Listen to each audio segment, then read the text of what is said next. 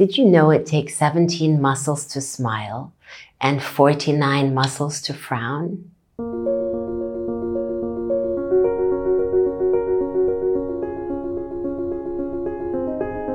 What is body language? You know how we said that uh, pictures speak louder than a thousand words? Our body language speaks volumes. You walk in somewhere, your body language precedes you, and people will have an impression about you immediately. Now, if you are sitting with your arms folded anywhere, depending what expression you have upon your face, most people will consider you to be a little bit closed and a little bit cut off and distant. And it's not even on your mind, so you don't even realize the impression you're giving. Now, if you're sitting somewhere and your arms are open and someone says something that sensitizes you and makes you a bit uncomfortable, you will immediately fold your arms.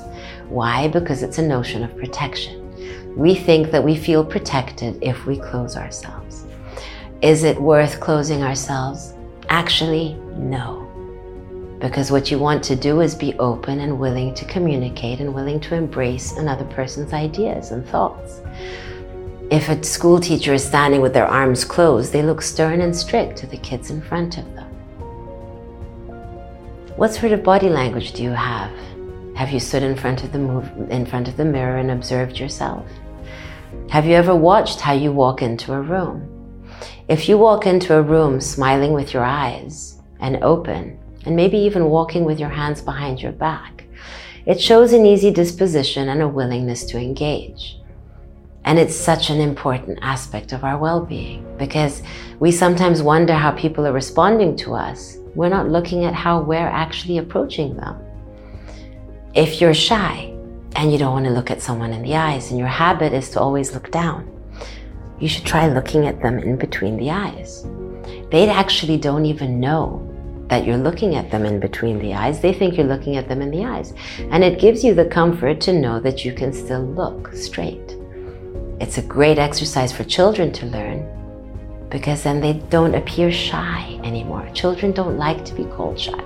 Let's say you walk into a room and you notice someone sitting in front of you and going like this and looking you up and down. How does that feel? really uncomfortable. And you know that many people do that without even realizing that they're doing it? And it's not a nice thing. If you want to engage with someone, having respect means that you look at them in the eyes and you engage with a smile or a nod, an acknowledgement of some type. That is a sign of respect. The lovely thing is when a lady approaches and the gentleman stands up from the table, or if somebody elderly approaches, everybody stands up. It's dignified signs of respect that are cultural and that are a nice sign. It's a nice gesture. If we're considering other people's feelings, we're looking at what we can do to make them happy. You get on a bus, you're sitting down, there's an old lady that shows up. Do you stand up and offer her your place with a smile? It's additional blessings that come from other people, strangers. You know, um, Little gestures towards strangers go a long way, and it makes you feel happy. If you're doing something nice for a stranger, it makes you smile. Children in one of our classes, they hand out roses to absolute strangers. It helps them get over any barriers they have of shyness. And for the person receiving the rose, it's such a beautiful smile that they see that they feel so gratified. So, how many little acts of kindness can you do and see what the results are? It's a magical feeling and it doesn't cost you anything. Is it worth a try?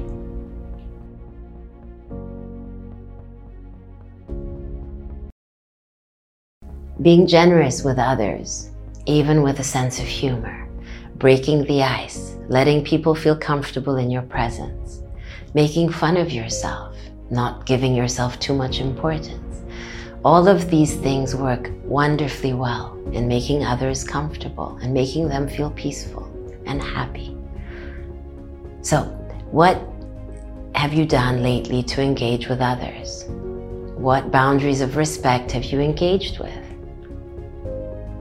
Have you shown respect to your parents? Have you shown respect to your siblings? Can you do something surprising for somebody that you care about that you haven't done in a long time? just as an act of kindness to make them happy. I wish you joyful days ahead.